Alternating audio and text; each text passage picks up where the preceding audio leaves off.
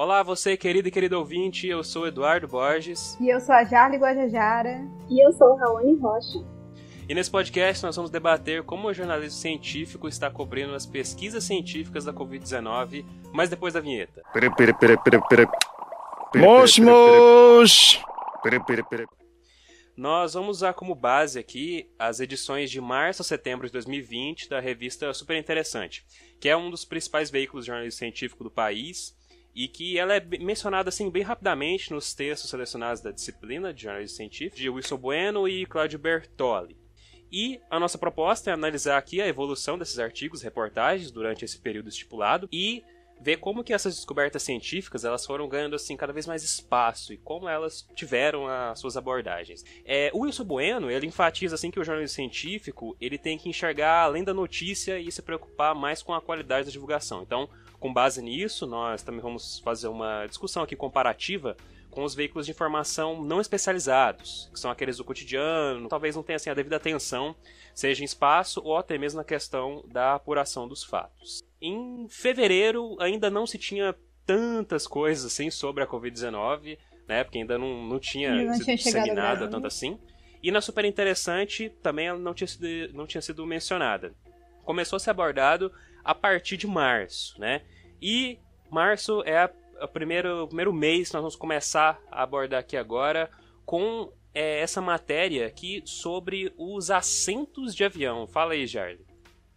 Então, gente, no início da, das da pandemia, né, os jornais estavam muito preocupados em dar ideias de como prevenir a Covid. Então, nessa primeira matéria, a gente tem é, a notícia é, sobre como se prevenir em voos. Em março, a pandemia estava no início, né? E os jornais, pelo menos aqui no Brasil, e os jornais estavam muito preocupados em dar ideias de como se prevenir do Covid-19. A primeira notícia que nós analisamos, a reportagem dava a notícia de como se prevenir em voos, caso você precise viajar urgentemente, como fazer a proteção.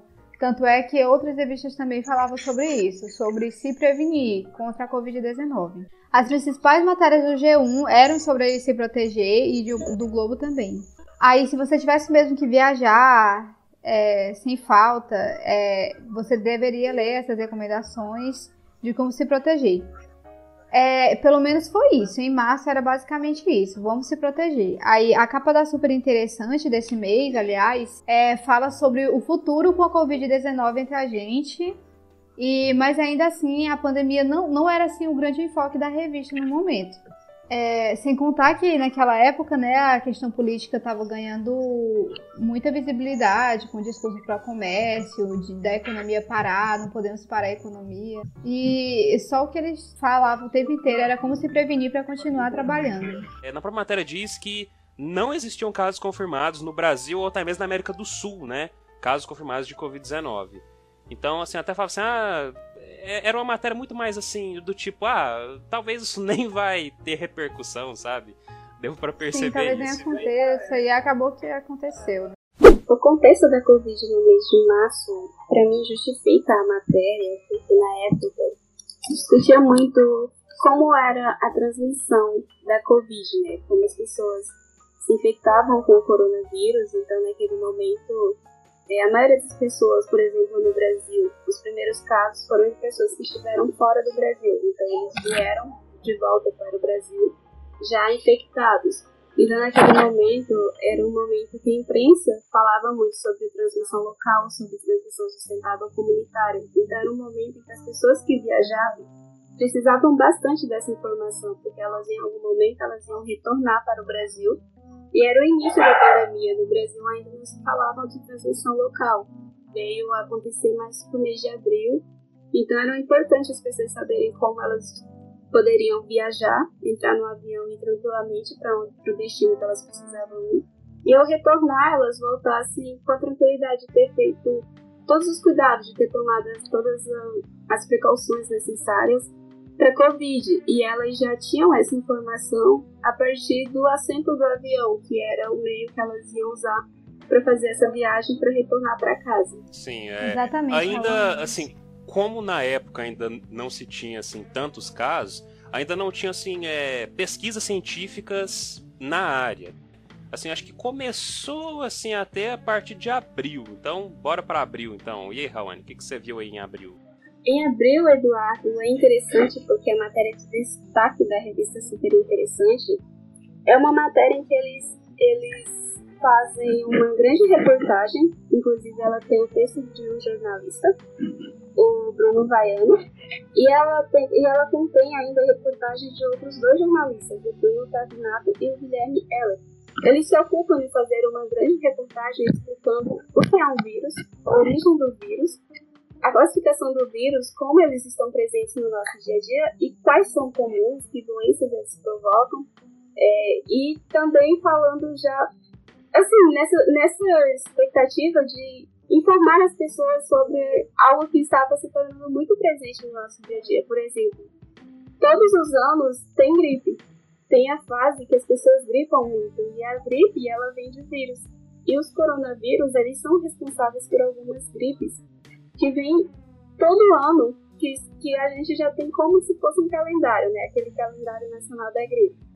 Então a revista super interessante, ela se ocupa no mês de abril de trazer uma grande reportagem, ela explicando a origem do, do, dos vírus mesmo, assim, e focando no coronavírus, explicando a origem deles. É interessante porque eles fazem uma comparação do vírus, explicando ali a, a, a criação do Tierra, que é um vírus de computador que foi, foi produzido no computador do biólogo Thomas Ray, da Universidade de Delaware, nos Estados Unidos, na década de no, no ano de 1990. Então eles fazem uma analogia com o vírus de computador porque eles eles fazem basicamente a mesma coisa.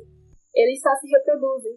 E quando eles ficam sem, quando eles têm algum defeito em sua, nas, nos, em no defeito de reprodução, por exemplo, eles eles usam o inocente, o vírus do computador usa o Tierra, que é o nome do vírus de computador criado pelo biólogo Thomas Ray. Ele usa um, ele usa um Tierra inocente, que não tem defeito, para se reproduzir. Então ele usa de uma pessoa que de um vírus que está bem para conseguir fazer isso. E é basicamente a mesma coisa que o vírus faz, o vírus faz com o ser humano. Como ele não se reproduz sozinho, ele usa o corpo do ser humano para continuar se reproduzindo. E é por isso que, que a revista faz essa analogia inicial com o do com o, com o coronavírus, que era o vírus do momento, né? Todo mundo queria saber sobre esse vírus, como se proteger dele. Então eles fazem essa analogia para explicar para as pessoas como é esse funcionamento da reprodução do vírus e por que é importante as pessoas quebrarem essa reprodução com os cuidados de higiene, né? Que é lavar as mãos, é, tomar cuidado ao tossir e também o cuidado de onde você coloca as mãos, os olhos, por exemplo, que são as fontes de reprodução do vírus de passar para frente, né, de um corpo para o outro. Sim, com certeza. E aí que começou realmente o boom, o, o interesse por materiais envolvendo o coronavírus e também aí começou as pesquisas de prevenção, etc. Mas essa questão aí do histórico né, do, dos vírus e tal, eu realmente eu acho que o jornalismo cotidiano, assim, ele foi bem, ele foi até bem, né? Porque afinal de contas isso não precisa de tanta, tanta apuração assim, porque é são mais assim, fatos históricos, né? Tanto é que aqui no UOL tem uma, uma, uma, matéria que se vincula mais ou menos, né? Que falam sobre os outros vírus, né? Que desapareceram, que se deixaram vestígios. Mas assim, é, é, realmente eu acho que foi até que uma boa cobertura de ambos nesse comecinho assim, o único destaque que eu faço para a matéria do UOL é porque ela foi, ela foi inicialmente publicada pela BBC. Então a gente vê aí um, uma reprodução né, de um conteúdo que, que foi publicado por outro veículo e o UOL republicou esse conteúdo no, no seu portal. Isso me lembra o texto o texto em alemão que a gente estudou na disciplina. Vou tentar falar do meu jeito, ok? okay. eu falo do autor Bernd Blumbaum, em que ele diz que o jornalismo científico ele não é o mesmo que reportagem científica e que ele inclui, além do conteúdo da reportagem, ele também leva em conta como esse conteúdo é gerado, como ele é selecionado, como ele é editado e como ele é apresentado. E isso inclui os atores do ambiente organizacional em que acontece essa produção. Aí isso me lembra que a produção da Super Interessante tem um jornalista, o Bruno Vaiano, como autor, tem outros dois jornalistas que contribuíram com reportagens, e além disso, eles leram alguns livros. É, eu trouxe aqui que eles usaram como fontes para a matéria, fontes consultadas. Eles, eles conversaram com o Helder Nakaya, da Faculdade de Ciências Farmacêuticas da Universidade de São Paulo. Outro profissional da USP com quem eles conversaram foi o epidemiologista Eliseu Alves Waldman. E eles fazem também um agradecimento especial ao especialista em virologia molecular do Instituto de Ciências Biomédicas da USP, o Armando Moraes Ventura. E além disso, eles também consultam outros tipos de fontes. Eles consultam o livro The Rich Queen, de Mark Ridley, o outro livro que eles consultaram para a matéria como fonte foi A História da Humanidade Contada pelos Vírus, de Stefano Cunha Ugivari. O livro Texto Universitário Biologia de Campbell, a décima edição, foi a que eles consultaram, além do artigo The Origins of Viruses, disponível online em Nature History. Então, assim, mostra uma diferença muito grande de um veículo que é especializado em ciência e que foi buscar foi atrás de trazer essa história muito bem contada pro, pro público que eles queriam atingir e, e, a história como que eles queriam contar, tanto que eles fizeram essa, essa analogia com o vírus de computador, explicando bem para as pessoas como funciona a reprodução desse vírus no momento em que a preocupação era a reprodução desse vírus, a disseminação, contágio, né? E de um, de um outro portal importante o, importante para notícias cotidianas do Brasil, um dos mais importantes, né, o portal UOL, e que republicou uma matéria da BBC. Então eu vi essa diferença aí, é, trazendo para o texto alemão que a gente leu na disciplina, a gente vê essa diferença de, de método de produção, né? Ou produção da super interessante para a produção do UOL, que não teve produção, eles apenas republicaram o conteúdo. Né? Exatamente. E é, eu realmente eu acho que foi uma boa sacada da super interessante fazer essa comparação, porque lá no texto do Capra lá tem aquilo que o Capra diz, que é, quando a gente pensa assim, nessas tecnologias do século XXI, a gente não pensa só apenas né, na, na informática, mas também na biotecnologia. Então, tipo assim, você unir essas duas coisas em um só, eu acho que é realmente uma. É um conceito moderno, né, digamos assim. Mas é, sobre essa questão aí, lá no, lá no texto do Bertolli, se não me engano, ele menciona o Wilson Bueno com aquela diferenciação entre divulgação e disseminação científica, porque ele fala que o Wilson Bueno ele fala que a disseminação científica, sim, nas palavras dele, é uma transferência de informações científicas e tecnológicas transcritas em códigos especializados a um público seleto, formado por especialistas. Então, é, tipo assim, aí para chegar até as pessoas é necessário realmente assim um trabalho assim de transcrição. Isso. Entre as fontes da matéria super interessante, da, da revista super interessante, eu destaquei outra fonte que eles utilizaram e eles foram muito longe para eles conseguirem essa fonte, porque é a fonte que eles trazem da Bíblia. Na época, né, a gente discutia o isolamento social também, já tinha a, o Congresso Nacional já tinha ter, nesse momento, aprovado a lei de quarentena, né, no mês de fevereiro. Nessa época ainda era para pessoas que estiveram na China e vieram ao Brasil. Então, as pessoas, a lei de quarentena obrigava essas pessoas a ficarem um tempo em casa em isolamento. Foi aprovado pelo Congresso Nacional e sancionado pelo presidente Bolsonaro é, alguns dias depois. E aí, em março, já se discutiu o fato das pessoas que foram contaminadas, né, já tinha essa obrigatoriedade delas mesmas fazerem esse isolamento em casa. E aí, a revista, uma das fontes que ela usa, ela termina o texto usando essa fonte, é a Bíblia, um, texto do livro, um trecho do livro do Levítico, capítulo 13, versículo 46, que ele cita, que a revista cita na matéria. Enquanto sofreu de uma doença contagiosa, a pessoa precisará morar sozinha, fora do acampamento. Então eles foram buscar fonte hum. até na Bíblia. É uma pluralidade de fontes, né?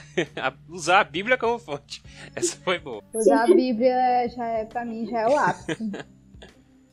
e era bem o que eles expressavam, né? As pessoas que se infectavam tinham de ficar reclusas para não, pra não infectar outras pessoas. Uhum, mas olha, é, eu, olha, eu realmente acho que isso foi uma boa sacada, porque nós temos no, no país um número massivo de pessoas que tem algum, algum tipo de religião, algum tipo de crença, e você usar a própria Bíblia como fonte dá até uma base é, maior uma base pra você alcançar esse tipo casa. de gente. Porque realmente a pessoa vai ficar em casa porque se baseia na Bíblia. Isso, e foi um livro escrito numa época em que não existia ciência praticamente, né? Não era como a gente tem hoje. Interessante saber que uma coisa que foi posta há dois mil anos, mais de dois mil anos atrás, é, relatou algo que a gente precisava fazer no momento, né? em março de 2000, em abril de 2020. Sim, sim, vamos para maio então. É, em maio, a, já começou um número bem maior de publicações sobre o, sobre o Covid. E é, a gente separou aqui uma matéria super interessante, que é, é, a matemática a serviço do combate ao coronavírus. Porque um matemático, que ele, ele, se chama Osmar Neto, ele é pesquisador da Universidade Anhembi Morumbi, em São Paulo, ele faz assim modelos matemáticos que tenta prever o avanço da Covid-19. Aí é super interessante, dividiu é, essa reportagem assim, uns intertítulos como se fosse uma entrevista. Na verdade foi uma, uma entrevista, sim, foram só três perguntinhas, mas o interessante é o uso massivo assim da palavra podem. Porque começou perguntando como que funcionavam os modelos e tal, e depois veio assim, ah, como que as simulações podem ajudar, como elas, sim, elas podem é, é, prever os resultados. Isso que eu acho muito interessante é tentar não ficar fazendo afirmação, sabe? Porque sabe que é um momento de estudo, então fazer afirmações talvez assim seja um pouco até assim errado. E é, ah, só explicando um pouquinho melhor, é, esses modelos, né, são equações matemáticas mesmo, sabe? É, são levadas em conta assim várias etapas, sabe, é, fluxos, variações. E aí essa pesquisa ela pode prever até assim quantos leitos você precisa. O que eu percebi também no super interessante é que ela prefere ir mais direto ao ponto ou quando vai fazer uma matéria maior, ela prefere dar um detalhamento mais histórico, assim, com informações que não são tão mainstream, sabe? Que não são, não, não são tão difundidas assim. É mais assim um foco na análise e não na produção noticiosa em si, sabe? Tipo essas TVs públicas, como a TV UFG, por exemplo, que tem os programas que têm a pretensão mais de é, discutir as notícias do que dar o furo. Fora que também é, a Super Interessante, ela sempre gosta assim de dar um tom mais otimista, digamos assim, talvez eu esteja um pouco equivocado, mas sempre dá um tom otimista, porque sempre tem esse tom de, ah, como que isso pode contribuir, como que isso pode nos ajudar. Mas assim, em contrapartida, tem um site que ele chama Computer World, que ele é um site assim de notícias especializados no mundo da informática. Assim, é, te tecnicamente é científico, né? Ciência e tecnologia andam de mãos dadas. E aí o título é Como a tecnologia está sendo usada para entender e combater o novo coronavírus. Só que qual que é o problema que eu identifiquei? É, foi uma notícia assim que parece que ele estava querendo preencher linhas. Era para ser uma notícia e acabou, quase virou uma grande reportagem. Porque aí é, é uma notícia com foco na tecnologia, né, com robôs, esses mapas, esses tapetes tecnológicos aqui para ajudar em aeroportos. Mas aí é uns três, quatro parágrafos aqui só de contexto, qual é que a gente encontra em qualquer outro lugar aí da internet. E o mais, o mais interessante, o mais interessante de todos nesse, nessa notícia aqui do Computer World é, é nessa parte aqui que, que menciona que é um artigo que ainda precisa passar por revisão. Que é os preprints, né? Ou preprints, aquilo que a gente estudou na matéria. Que para quem não sabe, os preprints eles são é, esses artigos, essas publicações assim que elas ainda não tiveram uma validação científica.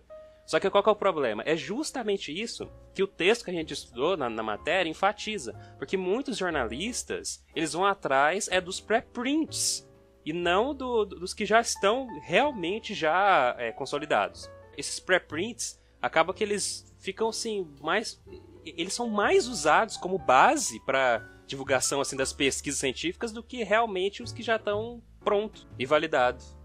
A Aline Rios fala sobre essa sobre essa responsabilidade, né, que a gente que o jornalismo tem de divulgar a ciência e sociedade com clareza. no seu trabalho, Jornalismo Científico, Compromisso de Divulgar a Ciência à Sociedade, publicado em 2015, é, ela fala que a tradução da linguagem científica para o texto jornalístico exige muita responsabilidade e os fatos e os dados devem ser transmitidos fielmente para que o público receptor tenha completo entendimento. Então, assim, quando você publica uma matéria que não tem revisão ainda, você não está dando um trabalho que é fato, sabe? É um estudo. E a gente sabe que a sociedade precisa, é, precisa mais de clareza, de entender os fatos com clareza. Então, você dá uma matéria assim, depois você precisa modificar aquela informação. Tem muita gente que não vai ver a modificação da matéria. E tem gente que vai replicar achando que já são dados consolidados ou resultados é, que a matéria produziu de fato, não entende que ainda é um meio. Então, é, passa por essa responsabilidade que a gente tem, né? não só na linguagem, mas também de escolher de fato o que a gente vai, vai publicar, como é que a gente vai levar isso para o público. Então, fazer essa escolha de divulgar apenas resultados já publicados e com revisão é o mais eficiente para as pessoas serem informadas é, da melhor maneira possível. Aliás, Awane, uma das minhas conversas diárias de hoje foi justamente sobre isso, sobre o jornalista perder essa credibilidade em passar informação por não saber traduzir de fato o artigo científico, a questão, a, a pesquisa do, do pesquisador. Só para ter ideia. E o jornalista perder essa credibilidade por não saber transmitir de fato a notícia para o público. Vamos para junho então? Assim. Então, gente, o que foi analisado em junho é que o discurso já estava mudando muito, né? É... A Super Interessante, por exemplo, estava lançando matérias mais relacionadas à guerra pela produção da vacina. E foi começando essa, essa avançada aí, vamos, vamos botar a vacina em jogo, vamos produzir a vacina. E eles estavam nessa, nessa luta entre China e Estados Unidos, para ver quem fazia a vacina primeiro, quem produzia primeiro, quem ficava imunizado primeiro. É isso aí, eu já é, é Parece até assim, lá, lá no texto Capra, lá quando ele menciona a corrida pelo mapeamento genético lá, lá em 1970, sabe? E aí é como se a gente estivesse vendo uma outra corrida científica, né? Mas agora pela vacina. Sim, tanto. Gente, tanto. Antes era uma guerra fria por, por causa de um foguete, agora a gente está numa guerra fria para ver quem produz mais rápido a vacina, quem comercializa essa vacina mais rápido, quem ganha mais. É uma loucura, né, gente? E no momento em que o mundo inteiro precisa dessa vacina, a gente vê a corrida de uma, né, para ser a primeira, no momento em que a gente precisa de pelo menos, acho que não sei se umas três seria o suficiente, porque tem a produção, né, e a produção é em larga escala. Então a gente nem sabe se um laboratório só vai conseguir ser o suficiente, né, para a necessidade que o mundo tem sobre essa vacina. E naquele momento, no, texto que a gente estudou do, do Capra, ele fala de o, quando é feito né, o trabalho e ele é divulgado através da internet, facilita porque vários cientistas têm acesso a ele, então o trabalho fica mais amplo, porque vários podem é, estar estudando a mesma coisa, né? não fica em cima de, de alguns cientistas, mas o trabalho fica amplo tem a possibilidade até de acontecer mais rápido, porque tem mais pessoas envolvidas no, naquele, naquele trabalho, no caso, a produção de uma vacina. Durante é, a Super Interessante lançou, né? Mas a, as matérias do cotidiano, de fato, era só é, Estados Unidos testa a vacina, está na terceira fase da vacina. É, China também, não na terceira fase de fato, mas eles começaram a testar voluntários no Brasil de Oxford e, e era basicamente isso, pautando a, a corrida. Mas quem de fato falou foi a super interessante, que tá vendo essa corrida. O destaque de julho da super interessante vai para a criação de ratos de laboratório, porque os ratos comuns eles não contraem a Covid-19.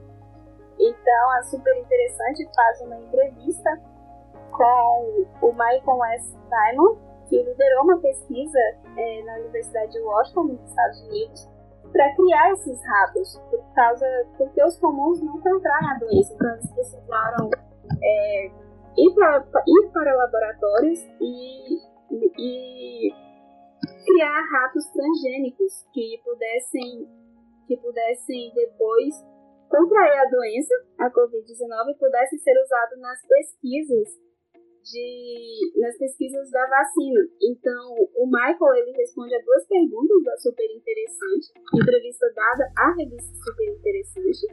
Ele responde duas, duas perguntas é, que são transcritas literalmente na, na matéria. Eles fazem uma pequena introdução explicando que os ratos comuns não contraem a doença e explicando que os ratos é, do, de laboratório eles iriam contrair a doença e eles seriam importantes na fase de teste da vacina.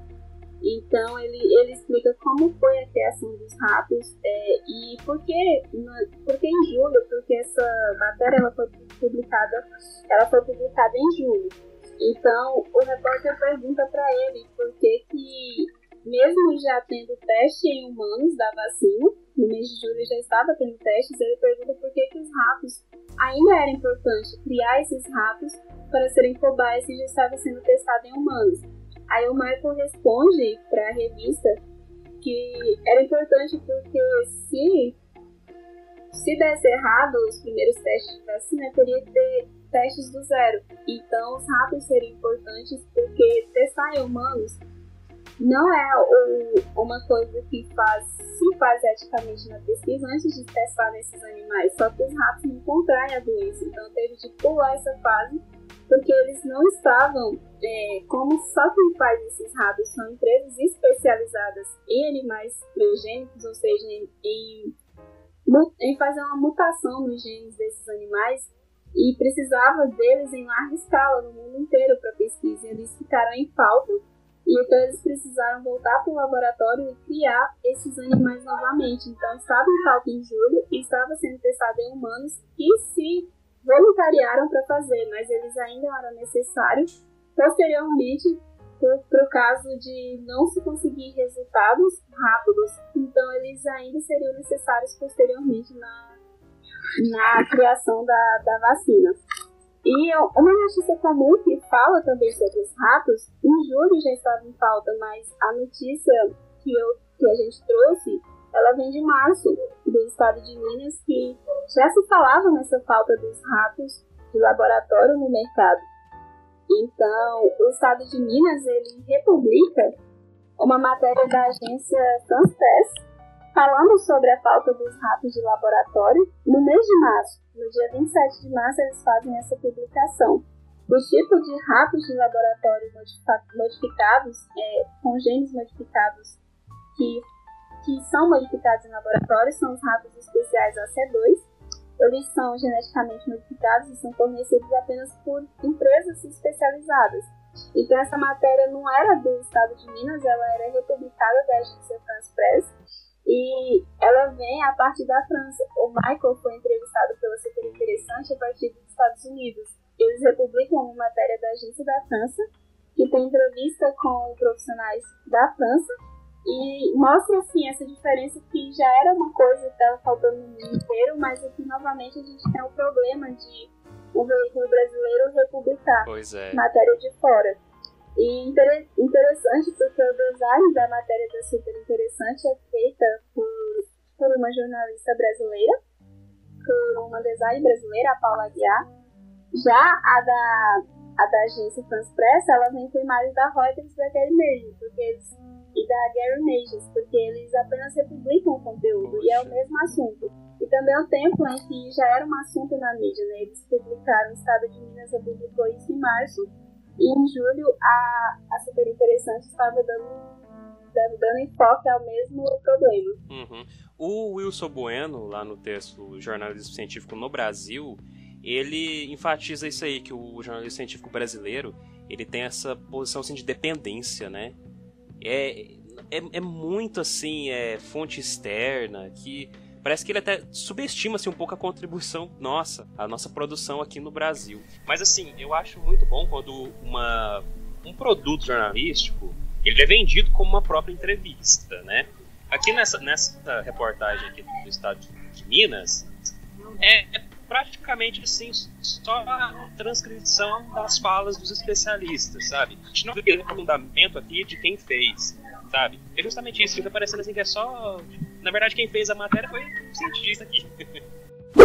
Podemos ter mais defesas contra o coronavírus do que se imagina. É, essa é uma reportagem assim, um, pouco, um pouco mais extensa, né? Que trata dessa polêmica imunidade de rebanho. Tem gente que fica defendendo isso aí, mas não fica levando em conta essas variáveis. Porque a imunidade de rebanho tem tanta coisa em jogo que não pode ser irresponsável para defender isso.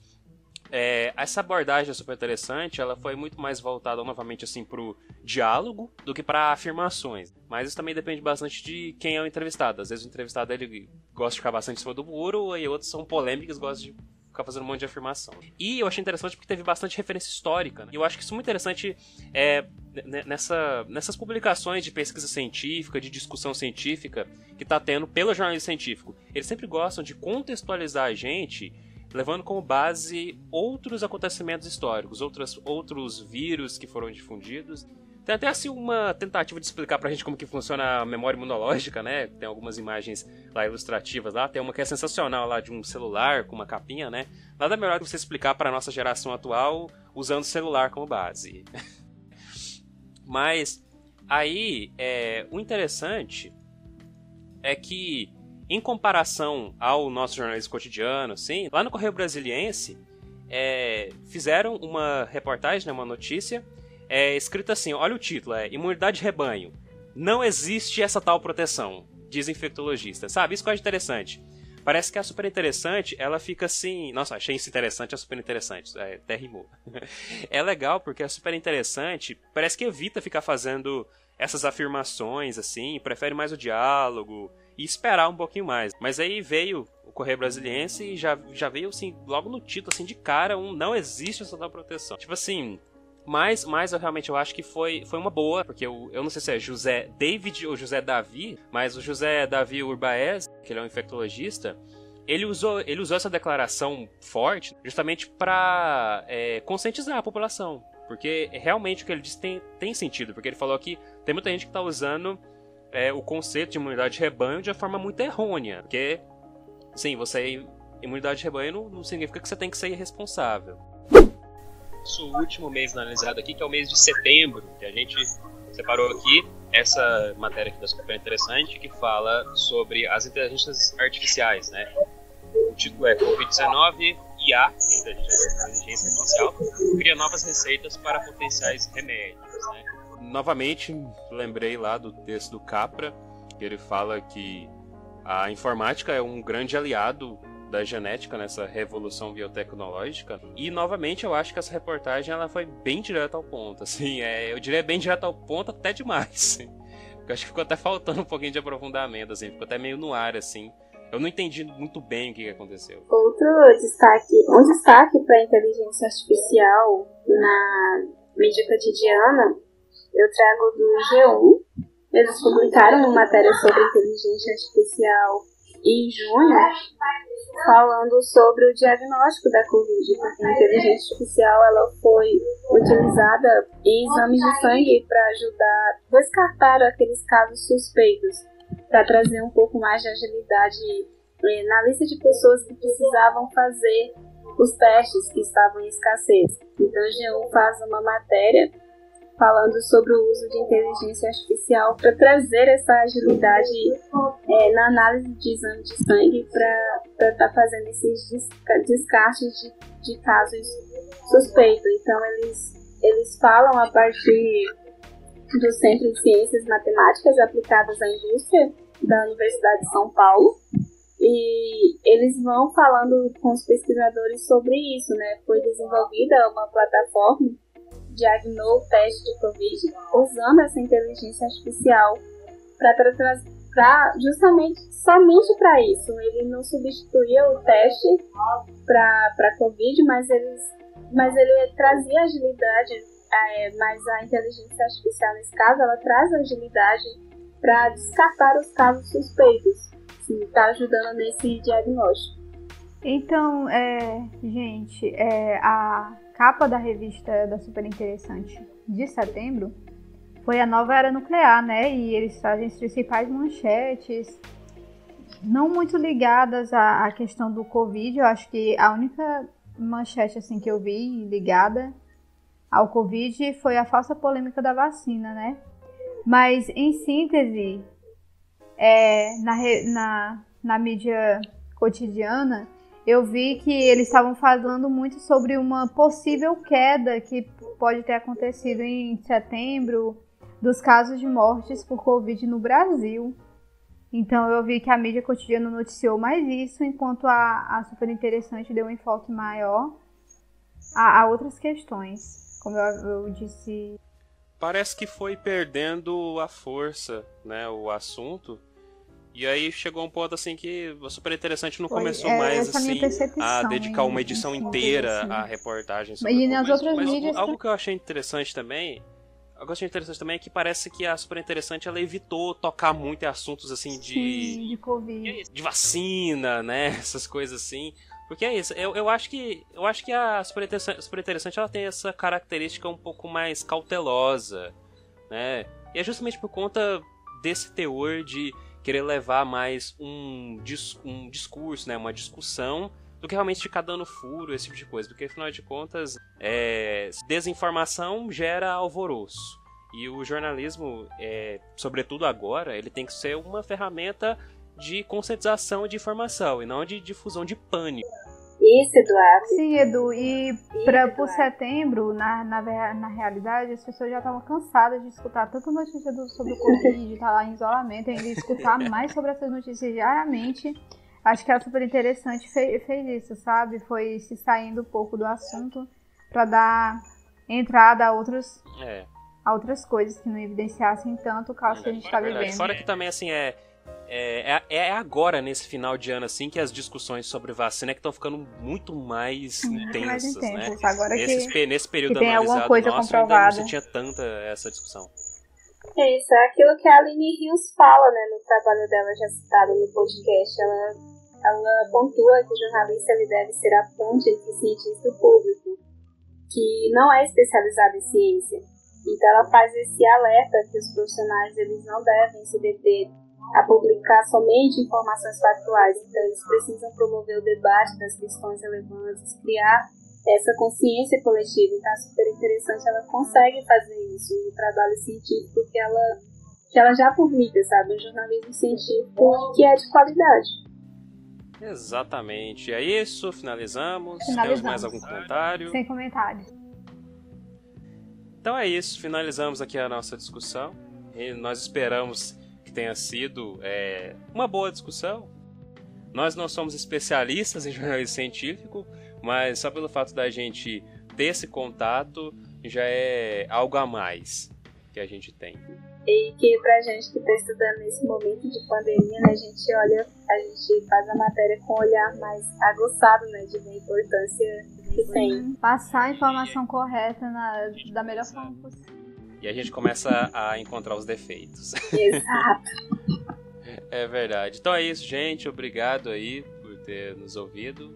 É isso aí. Até uma próxima oportunidade. Tchau. Tchau, obrigado. Tchau, tchau.